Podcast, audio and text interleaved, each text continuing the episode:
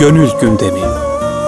Profesör Doktor İrfan Gündüz ve Profesör Doktor Süleyman Derin'le Gönül Gündemi başlıyor.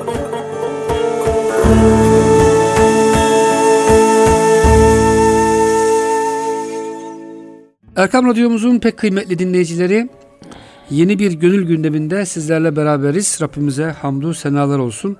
Profesör Doktor İrfan Gündüz hocamız sağ olsunlar. Geçen hafta Nigah Daaşt, Yahut Daaşt hocam işlemiştik. Vukufu zamani, bu hocam üç vukufa geldik. Üç bu, vukufa geldik, Bahattin evet. Akşibent Hazretleri. Bahattin Nakşibend Hazretlerinin bu evet. Abdülhalik Gucdvani Hazretlerinin sekiz prensibine ilave ettiği bu üç vukuf. Evet. Bir de buna üveysilik ve rabıtayı ilave etmiş. Onu hocam sonra ya vaktimiz kalırsa. Evet. Şimdi vukufu zamani, zamana vakıf olmak. Zamanımızın en büyük problemi hocam. Zaman en büyük problem. Bugün dünyada zaman yönetimi diye özellikle Uzak Doğu'da, Japonya'da çok ciddi eğitimler veriliyor. Ya. Zamana hakim olmak. Geçen sohbetlerimizde söyledik, bakın İmam-ı Şafii, bırak bu şeyleri. Biz hep dışarıda arıyoruz ya. Evet. Cebimizdeki güneşi dışarıda aramak bizim için marifetmiş gibi geliyor ya. Halbuki maalesef kendi kültürümüzün içerisinde büyük zenginlik var. Bundan haberdar değiliz. Ya, ya da biz bu zenginliklerimizi dışarıya yansıtamıyoruz. Maalesef. Onda sıkıntı var. Orada diyor ki zaman kılıç gibidir. Sen onu kesmezsen o seni keser. Zaten kamil insan demek kendi kendisini yöneten insan demektir. Gönlüne hakim olan insan demektir. Her şeyine gözüne hakim olan, olan insan demektir. Evet. Kulağına hakim olan, diline hakim olan, eline hakim olan, ayağına hakim olan, niyetine hakim olan insan. Zaten pedagojide eğitim bilimini tarif ederken self-servis insan yetiştirmek diye hı hı. tarif ediyorlar. Ne demek self-servis? Doğruyu ve eğriyi kendi objektif kriterlerine göre ayırt edebilecek. Doğruyu doğru, yanlışı yanlış diye tefrik edebilecek bir kıvama gelmesidir esas. Bir başkasının gösterdiği doğruyla değil. Ben kendi doğrumu kendim bulacağım. Self-servis insan bu. Kendi kendisine yeterli, kendi kendisini yöneten insanı yetiştirmek. Evet. Bunda da en önemli unsurlardan birisi, en önemli kriterlerden birisi zamana hakimiyet. Ya. Zamanımızı kullanmak. Zamanı biz mi kullanıyoruz, zaman mı bizi kullanıyor? Evet. İşte burada, düğüm burada. Kördüğüm burada. Bunun çözülmesi lazım. Dolayısıyla zamanı bizim kullanmamız lazım. Vukufu zamani dediği her anımıza dikkat etmek. Her anımıza. Bak an. An zamanın bölünemeyen en küçük parçası. Zamanın bütünü hatta ömür bu anların bir araya gelmesinden meydana gelir. Nasıl nokta çizgileri meydana getiriyorsa hı hı. çizgiyi, anlar da zamanı ve ömrümüzü oluşturur. Hocam işte bugün biraz önce gördük yani bütün anımızda Allah'la, zikrullah'la geçirmek o her anı değerlendirmek oluyor. Amenna işte evet. O anlar değerlene değerlene bütün bir ömür değerlenmiş kıymetli tabii oluyor. Tabii bunu hocam. bunu tabii şöyle de düşünmek lazım. Sadece bu anı biz evet Allah'la kopmaz bir bağımızı diri tutmak tamam. Ama bir de bunun biz hep bundan uğraşırken Allah'la kopmayan bağı takveyle uğraşırken hiç mi iş yapmayacağız? İnsanlığa biz? Dönük tarafı ha, da var. İşte Halvet Derencümen'de söylediğimiz evet. bu. İşte bu bağla birlikte hayatımızı yaşamak. Yani hocam Allah'la bağı sağlam olan bir insan kimseyi aldatmaz. Aldatma, boş boş oturmaz. Oturmaz. Yaptığı işte yanlış olmaz. Eğrilik olmaz. Yunus Emre evet. Tapduk Emre'nin dergahına hep cetvel gibi odunlar getirmiş. Odun getiriyor. Ondan sonra diyorlar ki senin hiç e, bu da ormanda eğri büğrü odun yok mu? Eyvallah. Bizim dergahımızdan içeri eğrilik giremez diyor. İşte budur. Yani Allah'ın gözü önünde hayatını yaşayan, işini yapan bir adamın ne yaptığı işte noksanlık olur, ne attığı adımda eksiklik olur, ne söylediği sözde yanlışlık olur.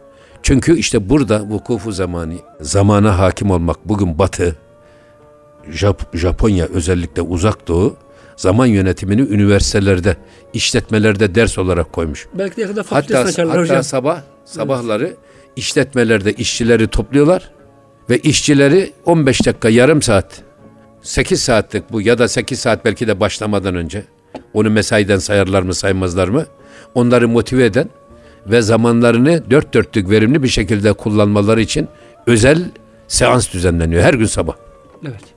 Dolayısıyla bizim esasında namazımız, namazımız günde beş defa budur. Müslümanın zamanına hakim olmasının ifadesidir. Zamanını kendisinin yönetmesi, kendisinin kullanmasıdır. İmam-ı Şafii'nin ben bu sözünü çok anlamlı buluyorum. Zaman kılıç gibidir. Siz onu kesmezseniz o sizi keser. Zaten dünyada zaman gitti mi bir daha geri gelmiyor.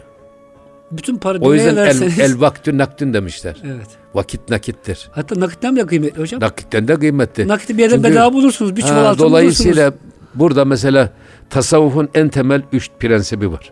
Ben bu üç prensibi de bu anlamda değerlendiriyorum. Bir tanesi sabır. İki rıza, üç tevekkül. Bak bu çok önemli. Evet. Biz bunları hep zahiriyle değerlendiriyoruz. Sabırı da, rızayı da, tevekkülü de. Halbuki bunların esas anımızı korumaya, anımıza hakim olmaya yönelik en temel üç haslet. Evet. Bir, bizi anımızdan alıkoyan, bak zamanımızı dört dörtlük verimli bir şekilde değerlendirmemize mani olan en önemli şeyler başımıza gelmiş, mazide kalmış işlerdir. Bu felaket olabilir, lütuf olabilir, ya, iyilik ay- de olabilir, kötülük de olabilir ama biz hep olanla uğraşırız genellikle. Geçmiş. Hoşumuza gidense onun sevinciyle, yok zorumuza giden işlersek üzüntüsüyle, üzüntüsüyle uğraşırız. Evet. Halbuki sabır, Peygamber Efendimizin ifadesiyle es-sabru inde sadmetil ule. Sabır, bir olayla karşılaştığınızda sıcağı sıcağına o anda gösterdiğiniz, o anda aldığınız tavırdır sabır. Demin ki geçen sohbette söyledim. Yani Allah sabredenle beraber bir trafik kazası geçirdik. Onun şokuna girdiysek eğer, aklımızı, normal düşünme melekemizi yitirdiysek, o zaman biz olayın altında kalmış, ezilmişiz demektir. Ama bu olmuş bitmiş mi kaza? Aman Rabbim Allah'tan geldi deyip o olayın üstüne çıkabiliyorsanız eğer, ya. siz o ne kadar feci olursa olsun bu ağır darbenin altından sıyrılıyor, onun üstüne çıkıyorsunuz. Hocam sabah erken Allah sabredenle beraber oluyor işte. Radyo dinliyorum hocam. Bir araba bir yerine çarpıyor. Çarpan adam bir yumruk vuruyor, çarpanı öldürüyor. Al sana hocam bir sabırsızın, yani ufacık bir hadise. Evet. Belki elli yüz liralık tamir parası vermek yerine adam katil de olur hocam. O yüzden burada ya. burada bir önümüzde şu anda gelen an gitti mi bir daha geri gelmiyor. O yüzden Sufiye İbnü'l Vakit değil, Ebul Vakit diyorlar. Hocam İbnü'l Vakit olmak da yani başlangıcı olarak fena değil herhalde. Şöyle yani o vakit içinde ne gerekiyorsa onu yapmaya çalışmak. Ha, tabii o doğru, da bir, bir basamak. Doğru, doğru bir basamak ama hmm. yine İbnü'l Vakit'te şöyle bir şey var. Hmm. Vakit seni kullanıyor gibi bir e, algılanma var. Aslında yani, kavram olarak öyle bir mana yok da. Evet.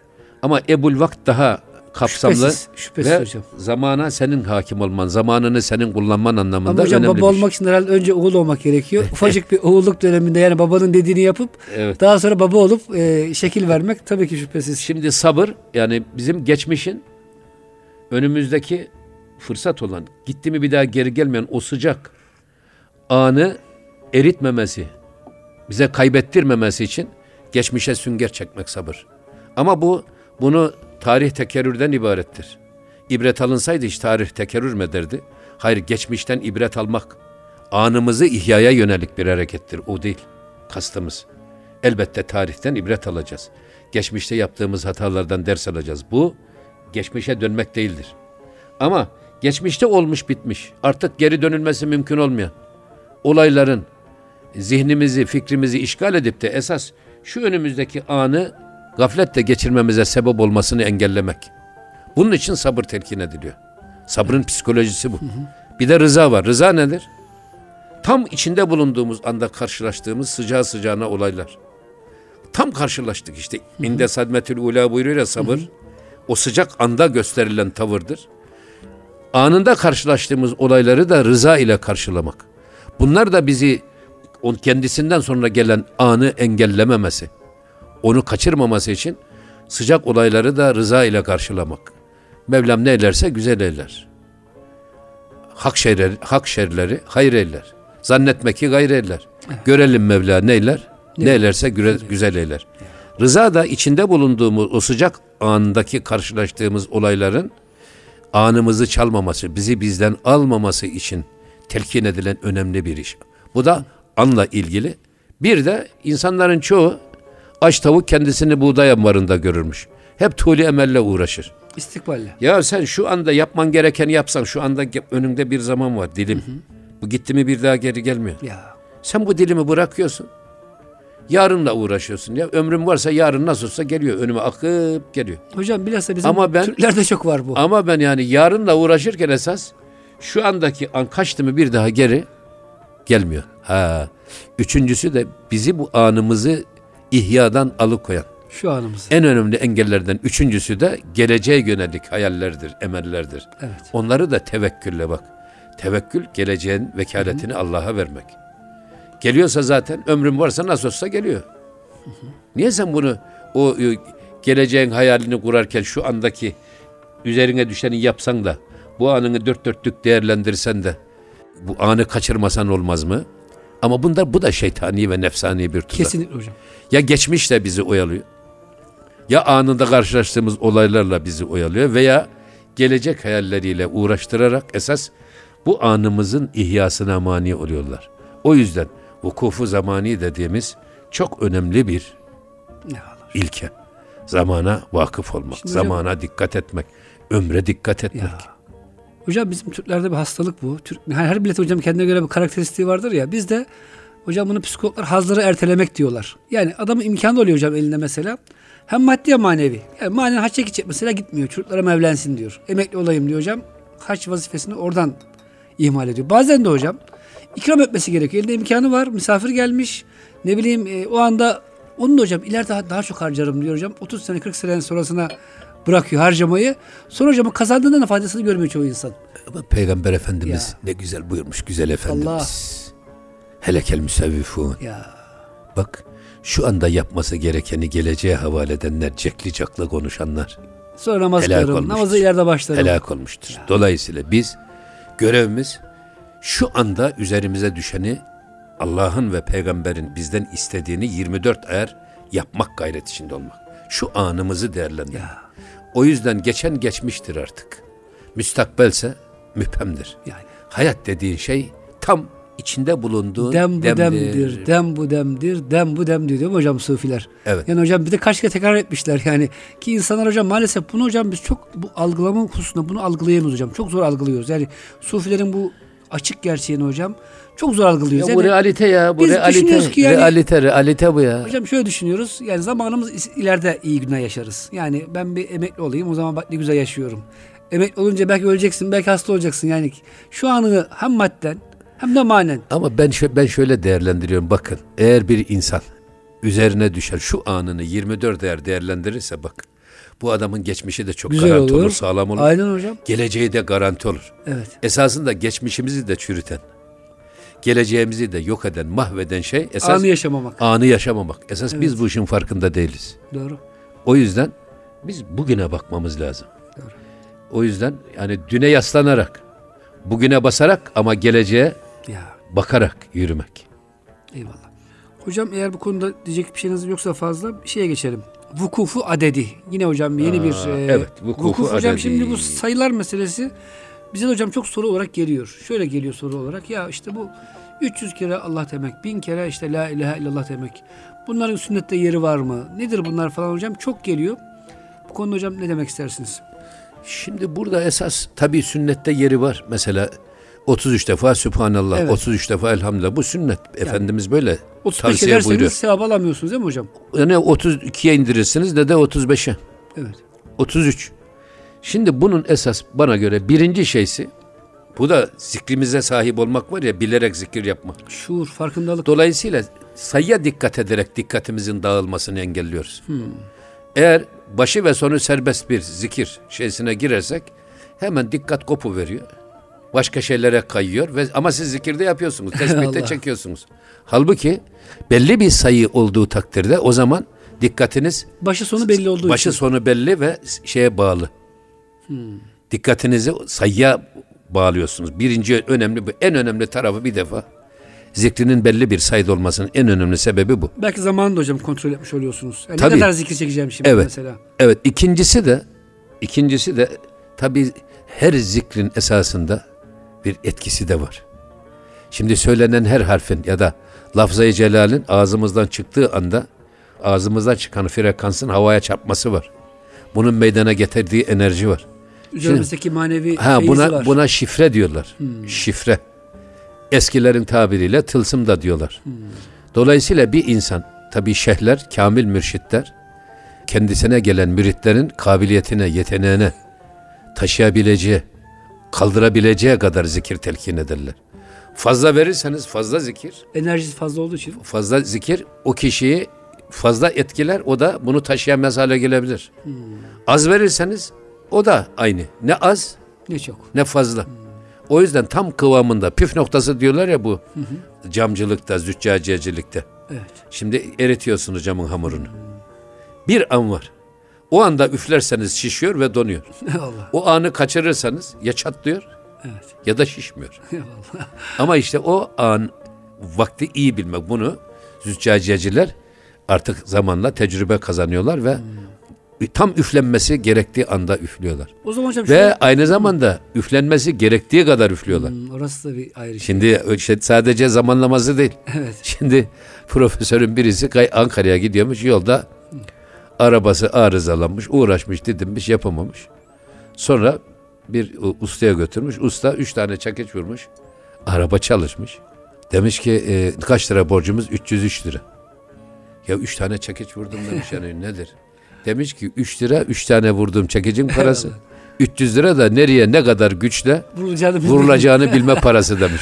İşte teknoloji dedikleri bu. Yani. O yüzden burada vukufu adedi de aslında belki bugün çok daha rahat anlaşılabilecek, bilgisayar var, şifreler var, hı hı, frekanslar var, işte radyo frekansları var. Bunlar ortaya çıktıktan sonra çok daha rahat anlaşılacak tipte. Hocam bir de bunlara içtihat diyebilir miyiz? Yani manen içtihat dediğim şey efendiler. Yani bakıyor müridin kapasitesine, kalitesine, efendim kaldırabileceği yüke, tecrübesini de kullanarak sen diyor mesela beş yüz sayısını ona hocam e, veriyor. Yani orada bir tabii içtihatlara var. Yani mesela beş... şöyle bir durum var. Ya şimdi geldi bu karşınıza bir delikanlı. Adam e, cevval, gözleri vel fecr okuyor. Daha delikanlı. Hisleri, kanı böyle canlı, adam duramıyor. Yani hislerine mahkum olma şeysi çok fazla. Bu adama hangi zikri vermeniz lazım? Mesela beni en fazla etkileyen o gençlik çağlarımda inne batşe rabbike leşedîd. İnnehu huve yübdü ve yu'id. Allah. Onu hep aklıma o gelirdi. Allah'ın yakalaması çok şiddetli. Aa, dikkat et, kendine gel ha. Şedidül ikab. Şimdi bile tüylerim diken diken oldu ya. Bakın. Şedidül ikab. Cezalandırması. Settarül uyub. Efendim, azizün züntikam. Alimün bizati sudur. Şimdi gönlümüzden Allah, geçenleri bilen Allah, bunu zikrediyoruz. O zaman sen kalbine tabii dikkat edeceksin. Ya. Yani bunlar insanı etkiliyor. O burada işte mürşid-i kamiller muhatabının en fazla zaafı neredeyse, eksiği neredeyse onu takviye edecek, onu giderecek, onda etkili olacak konuları ona, eyvallah, zikir olarak telkin ediyorlar. Sayıyı da öyle. Hı hı. Ha, fazla verirseniz adam usanır kaçar, daha yeni. Az verirseniz o da olmaz işte. Oradaki o dozu, o dozajı iyi ayarlamak lazım. Eyvallah. Muhyiddin İbnü'l-Arabî özellikle bu harflerin, mesela diyor ki Kur'an-ı Kerim'de vahiy mahsulü, ayet ve hadisler, gayri metlu hadisler, metlu Kur'an-ı Kerim, öyle mi? Vahiy. Bunları değil, ayetleri bir araya getiren kelimeler. O kelimeleri bir araya getiren harflerin bir araya gelmesi bile bir mucizedir diyor.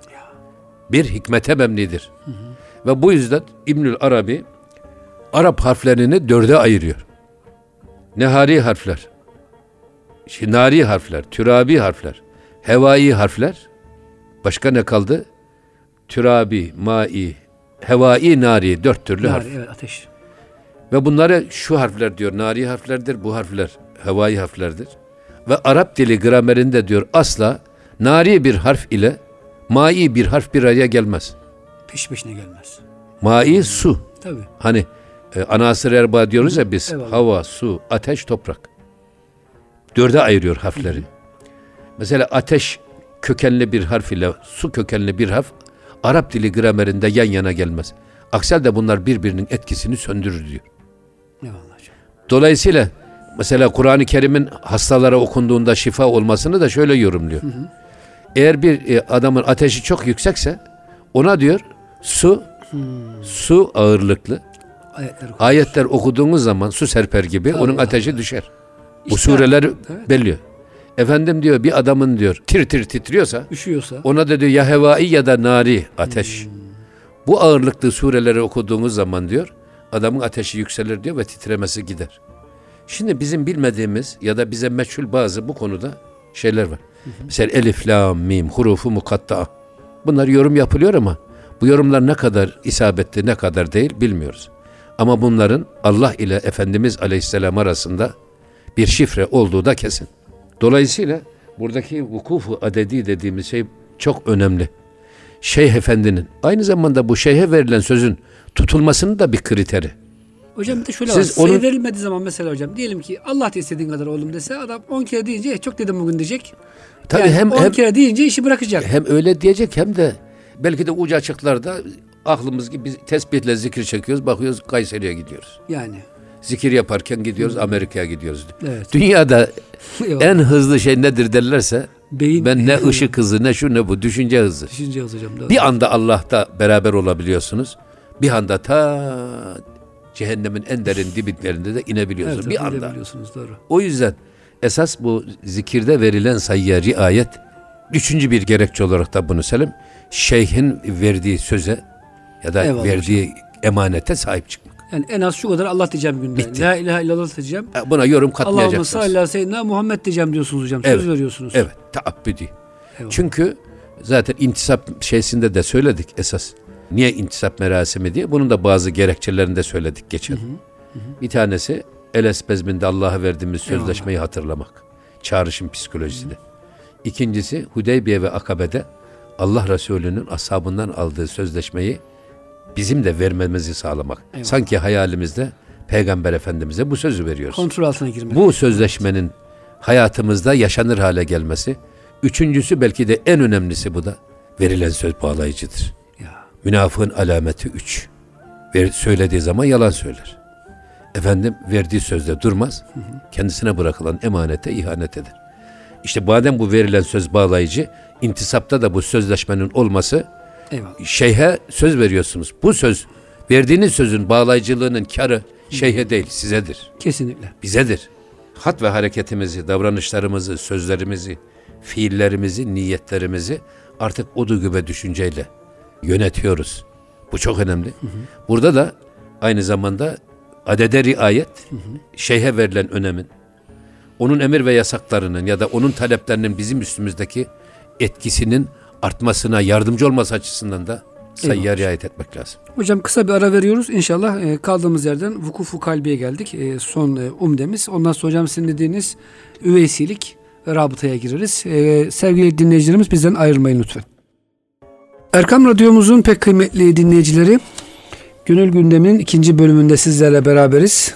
Profesör Doktor İrfan Gündüz hocamız Kelimat-ı Kutsiye'den hocam sonuncusuna geldik. Evet. On birincisi vukufu kalbi. Evet. Kalbe vakıf olmak. Buyurun hocam. Tabii kalp insan hayatının, aslında her insanın merkezi. En önemli organı. Hem fiziken hem, hem manen. Hem manen hem fiziken. Yani. Dolayısıyla kalbin yerini Efendimizin ifadesiyle o düzeldi mi bütün vücut düzelir. O bozuldu mu bütün vücut bozulur. Dikkat edin, o kalptir. Evet. Kalbe sahip çıkmak, kalbe vakıf olmak. Kalbe giren ve çıkan her duyguya hakim olmak. Yani orayı her gelenin girdiği bir yer olarak da değerlendirmemek lazım. Dolayısıyla hem girenin orada kalmaması lazım hem de her gelenin girmemesi lazım. Evet. Dolayısıyla e, kalbi temizlemek, kalbe sahip çıkmak, kalbe vakıf olmak, kalbe dikkat etmek. Bedenen ne yaparsanız yapın, esasında bedenin yaptığına kalbin katılması ya da kalbi hakim olursanız kalbin emirlerinin davranışa dönüşerek amellerimize yansıması. Bütün evet. bunların hepsi kalple ilgili. O yüzden kalbe sufiler herkesten çok daha fazla itina göstermişler. Aslında ayet-i kerimeler bunu ifade buyuruyor. Yani o gün ne evlat, efendim ne yevme la yenfe'u malun ve la bunun, ne mal ne evlat fayda evet. verir. İlla men etallâhe bi kalbin Selim, selim kalbe gelen ancak kurtulur. Sağlam, temiz. Tabii selim, barışa ermiş, kendisiyle barışık kalp. Bunu söylerken hep şuna dikkat etmek lazım. Cenab-ı Hak melekleri tek bir çizgide yaratmış. Melekler sadece itaatle mükellef. İsyan yetenekleri yok. İstese de Allah'a isyan edemezler. Yok böyle bir özellikleri. Çünkü nurdan yaratılmış, nurani varlıklar. Evet. Bir de hayvanlar alemi var. Hayvanlar da içgüdüleri ve şehvetleri evet. istikametinde yaşarlar. Onların da itaatle mükellefiyeti yok. Çünkü akılları yok. Evet. Ama insanoğlunu diğer bütün canlılardan ayıran vasatı camia. Yani hamurumuzun yarısı hayvani duygularla yoğrulmuş, yarısı meleki hasletlerle, ikisi bir hamur olarak yoğrulmuş. Dolayısıyla içimizde sürekli bir mücadele meydanı var. Bu mücadelede hayvani duygularla, bunların temsilcisi nefsimiz, efendim e, bir de meleki hasletler, ruhumuz. Bunlar sürekli birbiriyle mücadele halindeler. Bu mücadelenin mekanı neresi? Kalp. Kalpte iktidar kavgası yapıyorlar. Yani biz iktidar ve muhalefeti hep mecliste arıyoruz ama, Ankara'da arıyoruz ama esas iktidar ve muhalefet kavgası kendi içimizde yaşanan dipdiri bir hadise. Ya. İnsan kendi içine dönüp bakmıyor. Yani bir yapılacak güzel bir iş var, doğru bir iş var. Bir içimizden ses diyor ki şunu yap. Ama başka bir ses de diyor ki yapma ya. Sana, mı kalmış? Sana mı kalmış diyor. Sen ne? Senin ne işine? Git işine bak. Ya. Şimdi iki duygu sürekli içimizde çekişme halinde.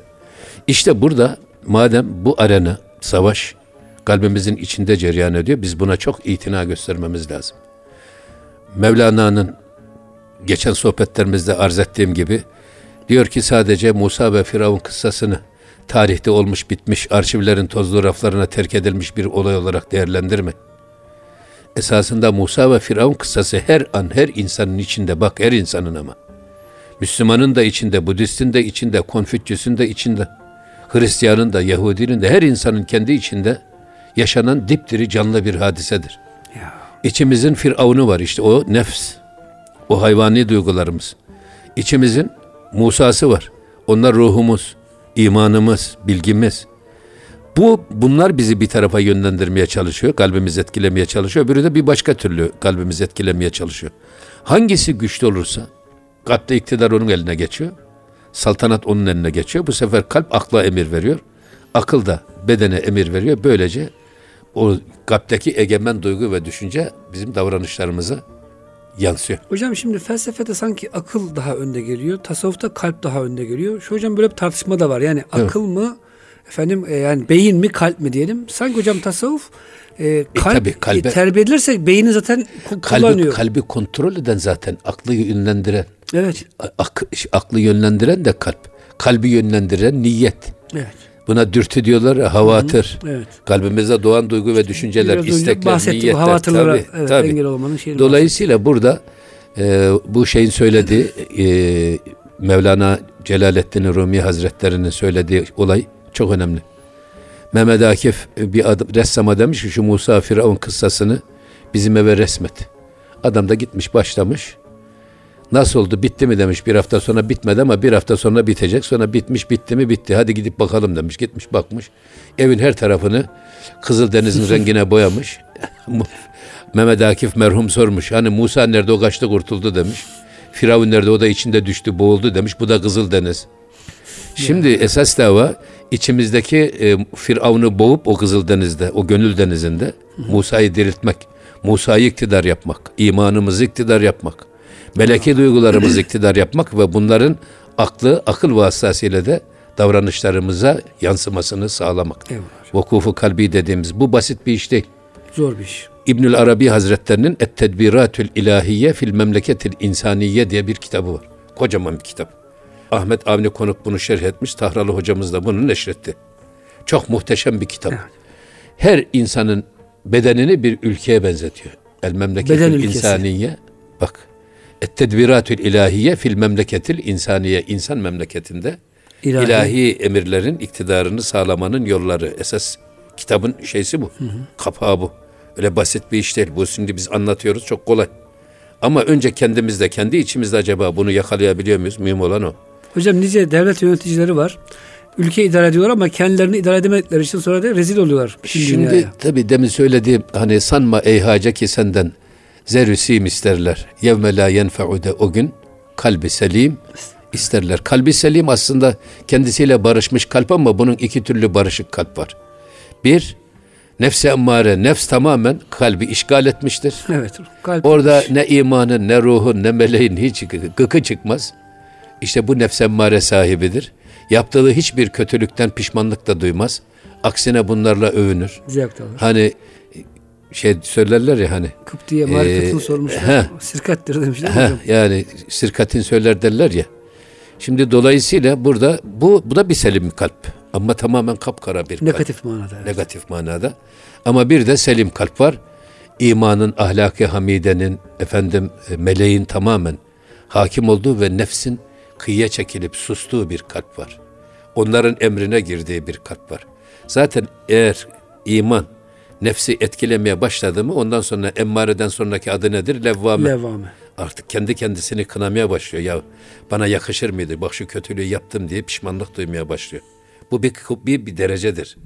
Biraz daha ileri giderseniz nefsi mülhime var. Nefsi mülhime artık nefs bile ruhlaşıyor. O İlhamlara, kadar imanı, imanın evet. etkisinde kalıyor. Meleğin e, etkisinde kalıyor ki o da sahibine feelhemaha fucuraha ve takvaha. Artık iyiliği iyilik, kötülüğü kötülük olarak göstermeye başlıyor nefis. Nefis de artık iyiliğe doğru bizi yönlendirmeye çalışıyor. Evet. Dolayısıyla buradaki kalbe vakıf olmak meselesi çok önemli ve ciddi bir iş. Tasavvuf bunu üzerinde çok duruyor. Bedeni yönden, anatomik yönden ne kadar kalp en önemli organımızsa, evet. onun hastalıklarına karşı dikkat etmemiz gerekirse, esasında manevi yönlerden de bizim insan olmamız için, kamil insan olmamız için, mükemmel insan olmamız için kalbe sahip çıkmak, kalbe vakıf olmak, kalbe her duygu ve düşüncenin girmesini engellemek ve masivadan temizlemek. Hocam yalnız burada bir e, nakşilik açısından da bakarsak meseleye, e, nakşilik hocam biliyorsunuz hani nefsani tarikatlarda nefsi emmare, levvame, mülhime ona göre e, zikirleri vardı. Nakşilik hocam işte kalp, ondan sonra ruh geliyor, sır, hafi, akva. Letaif. Tabii o letaifler de ka, ilk hocam zikirler kalple başlıyor biliyorsunuz. Evet tabii. Yani o kalbe, e, o zikri öyle bir söyleteceğiz ki, yani Allah e, hem dilimiz söyleyecek hem kalple onu söyleyecek. Bir de hocam şunu da e, zaman zaman merak ediyorum. Bazen hani bu letaiflerin çalışmasında hani kalpten tıkladığı için çalışması rahat anlaşılıyor da mesela ruh latifesi. Evet. Oradan bazen hareket gelmiyor. İmam-ı Rabbani diyor ki hocam o latifeye doğru yönelip söylemeniz yeterlidir diyor. İlla oradan bir e, titreme gelsin, bir seyirme gelsin, etin seyirmesi e, falan bu önemli değildir diyor hocam. Ama o diyor zikri o tarafa iyi verirseniz o merkezler İnsan bedenindeki o manevi merkezler diyor hocam zamanla çalışmaya başlar. Evet. Çalışınca zamanla da o zikir bütün kalpten başlayarak ruh sırrı bütün vücudu sarar. Evet, bütün, bütün vücudu sarar. Letaif-i kül. Evet, letaif-i kül. Letaif-i külden sonra zaten letaif-i nefs başlıyor. Eyvallah hocam. Demek yani, ki hocam böyle bir teknik evet. e, tarafı da var. Hayır, geçen e, vukufu kalbi. Geçen sohbetimizde söyledik. Bahâeddin Nakşibend Hazretleri diyor ki diğer tarikatların nihayeti bizim tarikatımızın irşat metodu açısından başlangıcıdır. Evet. Şimdi şeyde de e, nefse emmareden başlıyorsunuz, gidiyorsunuz, neticede kalbe, ruha gidiyorsunuz. Hı hı. Şimdi zaten ikisi de bunlar, e, birisi nefsin bu gücünü kırarak, açlıkla, az yemekle, az uykuyla, az konuşarak, evet. efendim riyazatla, mücahedeyle, nefsin gücünü zayıflatarak, esas gönülde imanın, meleğin, hı hı. ruhun iktidarını sağlamak. Eyvallah hocam. Saltanatı ona vermek. Şimdi bu nefsani tarikatların usulü, ruhani tarikatların usulü nefse uğraşmadan o da ruhu takviye ederek, tefekkürle, evet. zikirle, murakabeyle, rabıtayla, efendim sohbetle bunları ruhu güçlendirerek yine ruhun nefs üzerinde egemen olmasını sağlamak. Her ikisinin de sonu aynı. Aynı yere. Her ikisinde hocam. De şu gönlümüzde, gönül gündemimize evet. sahip çıkmak, gönül gündemimize hakim olmak. Kalp gündemi, gönül gündemi evet, hocam. Evet, ona hakim evet. olmak. Hocam iki şeyimiz kaldı. Ee, birisi üveysilikti. Bir de rabıta var. İsterseniz rabıtayı ön alabiliriz hocam eğer vaktimiz açısından e, tam dolduracaksak. Rabıtayı, rabıtaya özel bir sohbet yapmak o lazım. O zaman hocam rabıta üveysi, evet. çok tartışmalı bir konu. Çok tabii, önemli konu hocam. Evet. Üveysilik hem de önemli bir konu tabii. Eyvallah hocam. Üveysiliğe geldiğimiz zaman bu Veysel Karani'den alınmış bir şey. Hmm. Üveysilik. Yani Peygamber Efendimiz'i görmeye, görmeye gidiyor. Hmm. Ama annesinin verdiği süre yetmiyor. Ya. Efendimiz de dönmemiş gittiği yerden, göremeden ağlayarak, sızlayarak geri dönüyor. Ama sürekli yüreğinde bir peygamber sevgisi, aşkı, yanık hmm. bir yürek, yanık Fena bir gönül. Resul. Sürekli o firkatle, o hicranla hep feryadu figan ediyor Üveysil Karani. Hocam Sufiler o, diyorlar ya hani Yemen'deki yanımda, ha, yanımdaki, yanımdaki Yemen'de. Yemen'de. Şimdi mühim olan orada fizik olarak orada bulunamamış ama sahabe olamamış. Peygamber Efendimiz görseydi Veysel Karani'yi, Veysel Karani sahabeydi. Görememiş ama Veysel Karani Peygamber Efendimizin gıyabında ona öyle bir derin, sevgi, ona bir derin bir hürmet, öyle bir aşk duyuyor ki Peygamber Efendimiz'den bütün bu feyizleri alıyor ama bu manevi, manen alıyor. Şimdi burada da esasında Bahâeddin Nakşibend Hazretleri sadece yaşayan şeyhten değil, yaşamayanlardan da, ölenlerden de feyz alınabilir. Peygamber Efendimiz'den de, Allah sahabeden de feyz alınabilir. Yalnız bunu alabilecek kıvamı yakalamak lazım. O olgunluğa, o bilgi birikimine sahip olmak yani lazım. Kalbinizin hocam alıcıları kapalıysa değil ha, mi? Durup dururken böyle olmaz. Karşınızdaki alimden de istifade evet. edemiyorsunuz. Ama kalp alıcıysa e, hani hocam Mahir İz hoca için derler ya, bir gülü görmüş Sıbuhatallah ve menahsülü minallahi Sıbuha. Bir gülden dahi Allah'ı görmüş. Allah'ın tecellilerini görmüş. Ne evet. güzel boya. Allah'ın boyası ne güzel boyadır. Ayetini tefekkür etmiş. Ondan daha etmiş. Boyası güzel olan kim? Ya, ne kadar güzel hocam bir evet. değil mi? Tefekkür hakikaten. E tabii bakmak meselesi. Yani. Bakarsınız göremezsiniz. Görür bakamazsınız. Şimdi hocam mesela bütün tarikatlarda e, sabahları böyle bir e, rabıtayı mevt yapılıyor. Sonra da o hocam silsile tefekkür ediliyor. Mesela Peygamber Efendimiz sallallahu aleyhi ve sellem'den başlanarak. Silsile zikrediliyor. Evet zikrediliyor ve tefekkür ediliyor hocam. Beraber bir zikir çekildiği şimdi burada, hayal ediliyor. Şimdi burada mesela e, Efendimizin fotoğrafı yok. Evet. Resmi yok. Aslında resim işi donuklaştırıyor bana göre. Hmm. Matlaştırıyor. Evet.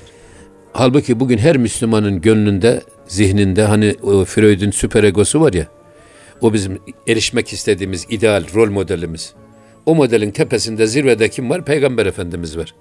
Biz kendimizi sözümüzle, sohbetimizle, yürüyüşümüzle, hareketimizle, ibadetimizle, yirmi dört saatimizde Peygamber Efendimiz'e benzemeye çalışıyoruz. Onun yolundan gitmeye çalışıyoruz.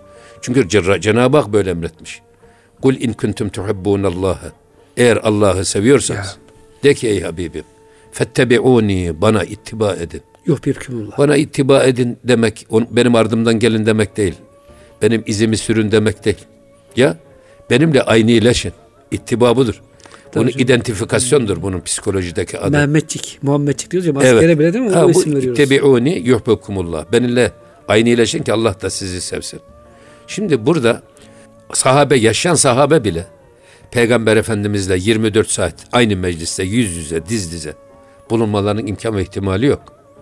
Ama bu sefer onlar ne yapıyorlar? Gıyabında Peygamber Efendimizle hemhal olmak. Peygamber Efendimizden aldıkları feyzi gıyabında da devam ettirmek için mesela gidiyor, zannediyorum Hazreti Ali radıyallahu anh. Ya Abbas diyor, sen iyi bir vassaf-ı nebisin. Peygamber Efendimiz'i en iyi tavsif eden Hazreti Abbas. Evet. Bize Peygamber Efendimiz'i vasfet de diyor. Peygamber Efendimiz'i gıyabında, onun yanında, huzurunda olmadığımız zamanlarda da onu bu vasıflarıyla yani zihnimizde canlandıralım, hayal edelim. Bu manevi feyzi almak ve devam ettirmek için bir yol. İbni Ebi Hale de var hocam değil mi? Peygamberimizin. Tabii, tabii. Şimdi bugün Peygamber Efendimiz'in fotoğrafı yok ama her evde hilye, hilyeleri var.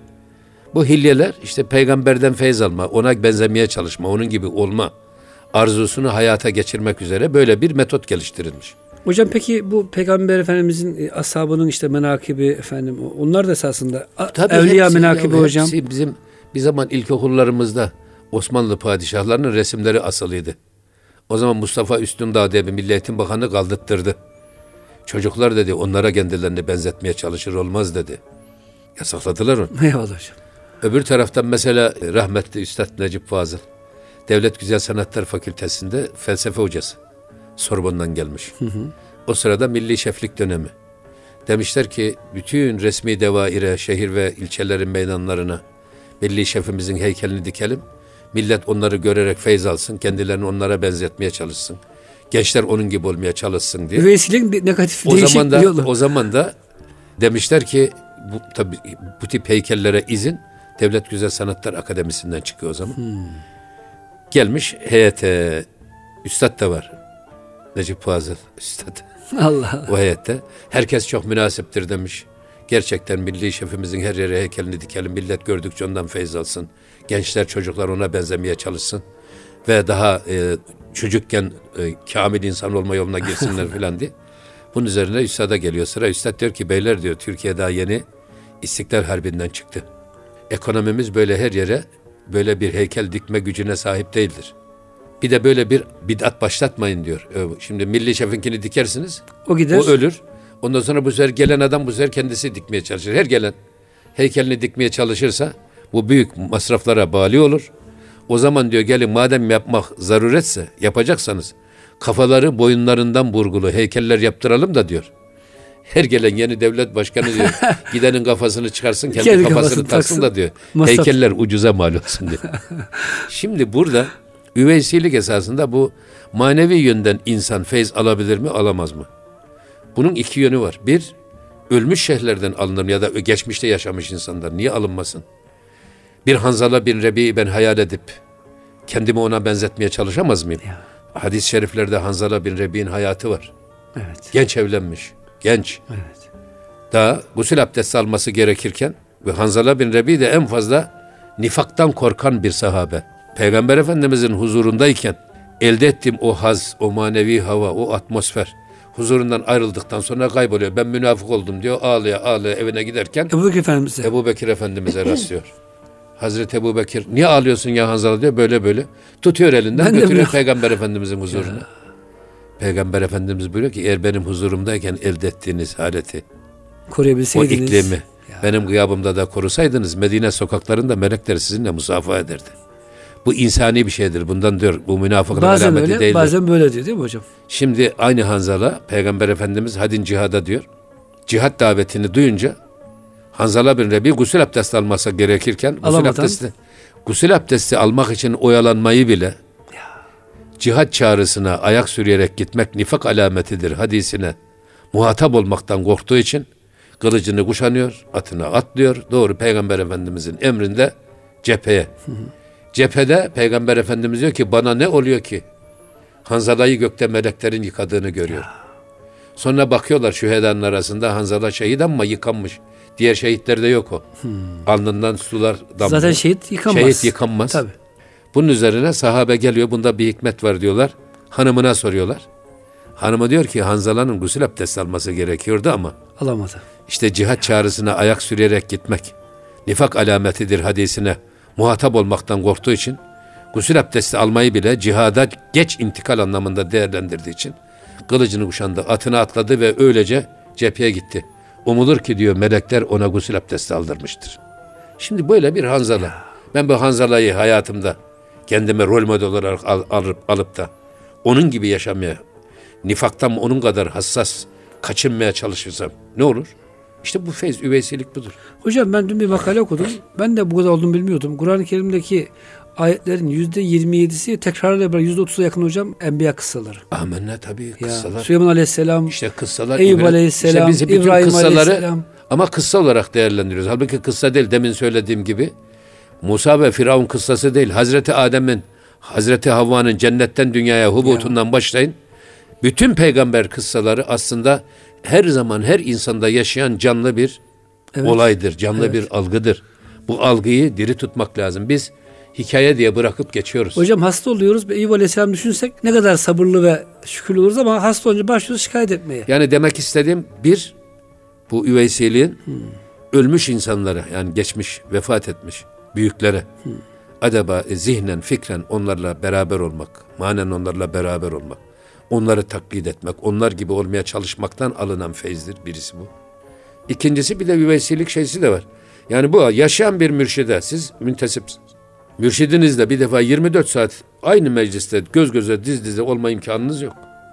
Sürekli onlarla yirmi dört saat sohbet etme imkanınız da yok. Ya aynı şehirde değilsiniz, uzaksınız o zaman, hocam. Aynı tabii, şehirde de değilsiniz. O zaman yapılacak şey nedir?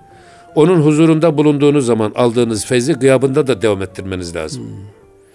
O sizde etkili sohbetlerini gıyabında da hatırlayarak, kendinizi ona benzetmeye çalışarak, hmm. onun gibi giyinerek, onun gibi ibadet ederek, onun gibi mükemmel ve dürüst, ameli salihle hayatı yaşamak. Bu da üveysilin ikinci yolu da bu.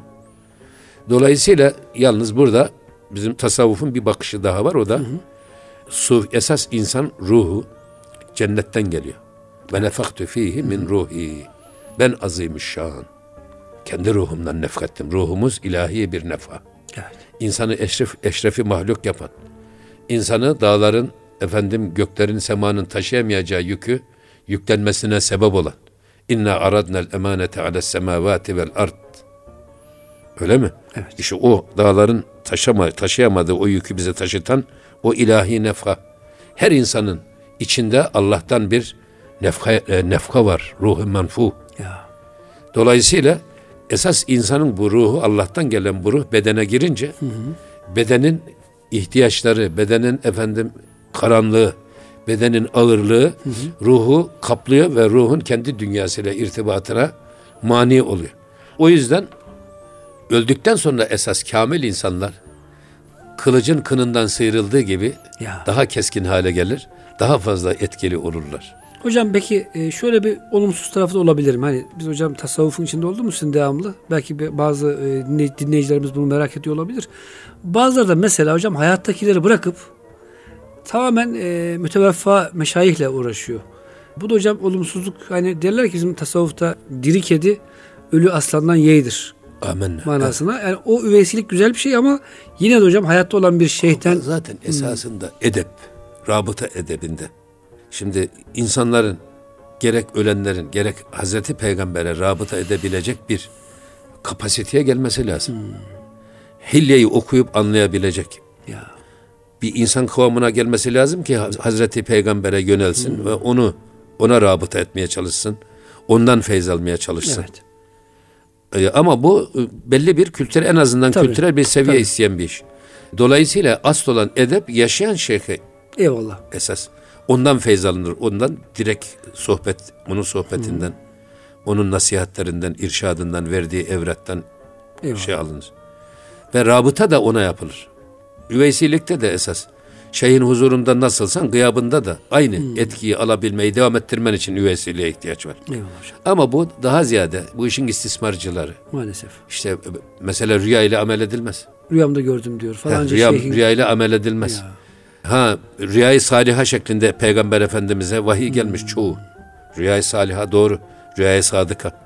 Efendimiz buyuruyor ki şeytan benim kılığıma giremez. Beni rüyasında gören gerçek manada evet, beni görmüştür. Ama şimdi föterli bir peygamber görüyor. Ben gördüm diye adam rüyasında. Ya. Aslında orada görülen peygamber bile esasında sahibindeki eksikliğe işaret ediyor. Ya Allah. Anlatabiliyor muyum? Öyle yorumluyorlar rüya tabirini, hı-hı, ilmini bilenler. Dolayısıyla öyle dahi olsa Peygamber Efendimiz'i rüyada gördü kişi. Sadık. Peygamber Efendimiz ona bir emir ve talimat buyurdu. Sadece sahibini bağlayıcıdır. Eyvallah hocam. Bu hadis deyip de herkese ne umuma teşmil hı-hı edilebilir ne de onunla amel edilebilir. Eyvallah. Ama sahibini bağlayıcı. Eyvallah. Ona diyor ki şunu yapma, sen de yapmayacaksın bunu. Rüyanda Efendimiz seni işaret etmiş. Eyvallah. Seni ikaz etmiş. Başkasını bağlamaz. Ha, dolayısıyla bu biraz da işin şarlatanlığına kaçanlarda çok gözüküyor bu. Menamda gördüm, rüyamda gördüm. İşte şu geldi, beni her gün ziyarete gelir. Her haftada gün görüşürüm. Bir gelir. Öyle bir arkadaşımız vardı, gelir her gün bana geldi, Peygamber Efendimiz'in selamı var sana derdi. Kardeşim sana bu Efendimiz her gün geliyor da bana niye hiç gelmiyor? Bir de ki bana söylese selam ne olur? Demek ki sendeki peygamber aşkı bende yok diyordum. Ne yapayım yani? Öyle geçiştiriyorduk ama eyvallah, bu üveysilik esasında manevi feyz almanın yolu. Bu manevi etkileşim. Bunu siz üveysiliği menfi yönden de değerlendirebilirsiniz yani. Kötü insanlara da bugün adam adam hiç görmediği. Kötü bir adamlar. Artise. Tabii. Görmediği bir artiste televizyon dizilerinde, efendim, filmlerde, filmlerde kendisine rol model olarak gösterileni görüyor, ona benzemeye çalışıyor. Tabii. Onu taklit etmeye çalışıyor. Bu da işin menfi tarafı. O yüzden biz esas bu üveysilikte kamil insanlardan. Eyvallah hocam. Mükemmel insanlardan, mükemmel insanlardan, ahlak-ı hamide sahibi hı-hı insanlardan, alim, amil, arif insanlardan. Mümkünse gidip fiziken, değilse, onların sohbetinde bulunarak, onları ziyaret ederek, onların etenden tutunarak, onların yanında bulunarak, feyz almak, onların etrafındakilerle hemhal olmak. Çünkü hal, haller ehli hal ile hemhal olunarak elde edilir. Eyvallah hocam. Şimdi işin kal tarafını öğrenirsiniz. Doğru. Yani sohbette sözel tarafını öğrenirsiniz. Doğru. Aa, her ilmin kendine göre bir metodu var. Yani öğretim metodu var, hı, eğitim metodu var. Fizik, kimya, bunlar laboratuvarda hı hı pratiğe dönüştürülerek daha etkin öğrenilir. Tıp kadavranın başında öğrenilir. E tamam güzel kardeşim, peki e, diğer hadis ilmi, şu fıkıh, tefsir, bunları da sözel olarak dinledik. Orada öğrendik. Peki bir de işin hal tarafı var. Bu hal tarafının bir eğitim metodu yok mu? Nedir bu? Tasavvuf hocam. Hal tarafı nasıl olur? Hal ilmi? Ha, hal ilmi de ehli hal ile hemhal olunarak. İşte kamil bir şeyhle hemhal olacaksınız. Ondan o hal size bulaşacak. İmam-ı Gazali öyle buyurmuyor mu? Sadece hastalıklar ve mikroplar bulaşıcı değil, haller ve huylar da bulaşıcı. Hocam herhalde vaktimiz e, doldu. Biraz da geçtik hatta. İnşallah hocam önümüzdeki hafta o zaman üveysilik biraz devamı oluyor. Rabıta hocam. Evet. Çok da ilginç bir evet, konu. İnşallah. Yani hatta şimdiden biz e, dinleyicilerimize önümüzdeki haftanın e, konusunu rabıta diyoruz. Evet. İple çekmelerini tavsiye edelim. Hocam o konuda sizin makalelerinizde olduğunu bildiğim için evet, güzel ve doyurucu program olur. Muhterem e, sevgili dinleyicilerimiz, e, Profesör Doktor İrfan Gündüz hocamıza çok, çok teşekkür ediyoruz. Hakikaten çok güzel bilgiler verdiler. İnşallah önümüzdeki hafta yeni bir gönül gündeminde buluşuncaya kadar hepinizi Rabbimizin affına, merhametine emanet ediyoruz. Hoşçakalın efendim. Evet, çok teşekkür ediyoruz. Sabırla bizi dinleyenlere şükranlarımızı sunuyoruz. Hoşçakalın.